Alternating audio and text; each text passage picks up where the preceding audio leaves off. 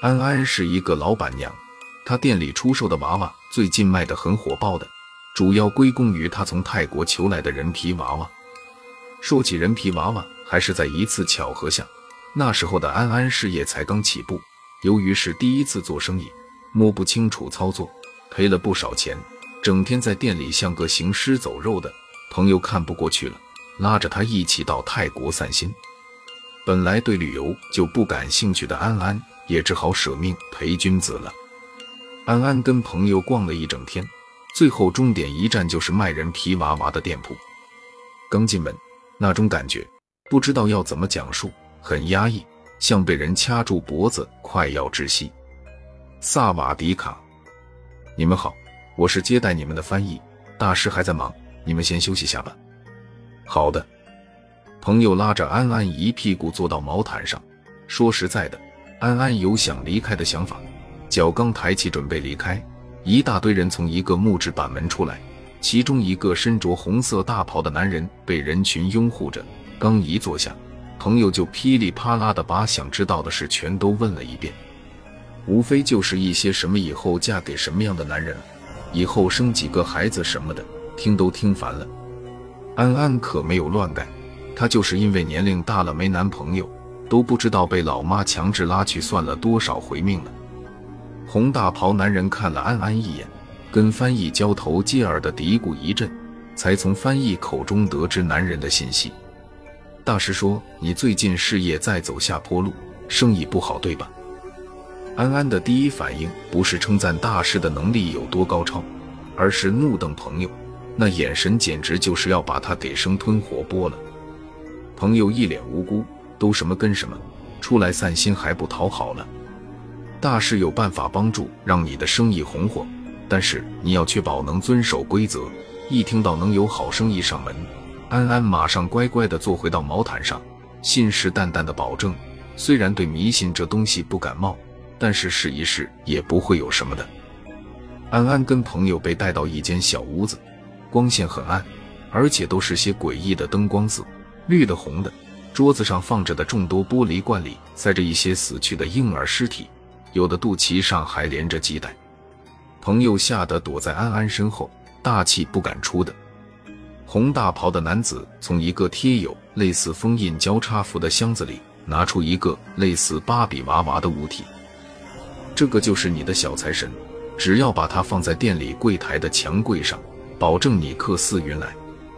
安安看着手里的娃娃，心里一阵阴凉，感觉这娃娃身上的邪气好重，触感像极人皮，但一想到能让自己生意红火起来，也顾不上什么了。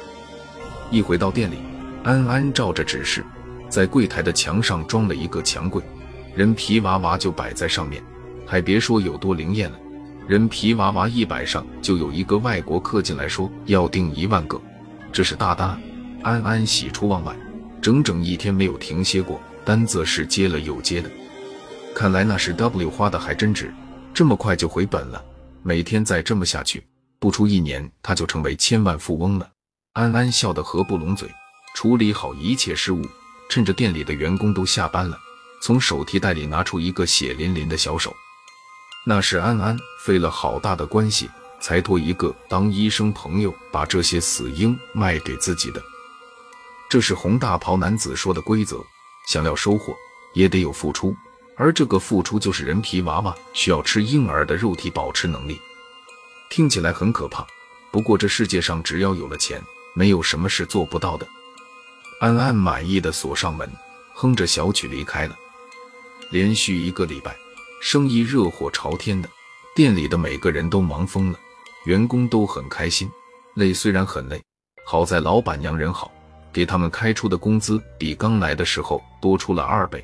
对最近店里突然的红火起来的事，员工一个两个也不明白是什么情况，只知道自从老板娘泰国回来后，生意就变得不一样了。以前是到处求人来开单，客户有多么苛刻的要求就接受的，现在反过来自己挑选客人的，来订单的客户还必须得好声好气的，不然老板娘还不同意做生意。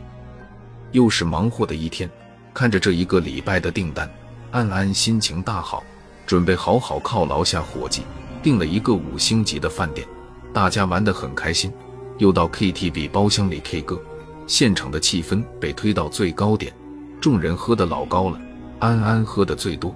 聚会散了后，伙计们都各自回家，安安没回家，他坐上的士返回店里。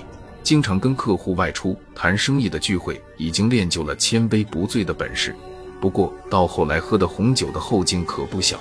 下班时因为伙计都在场，要是当场把东西拿出来，没准伙计还以为自己还干起了杀人的勾当。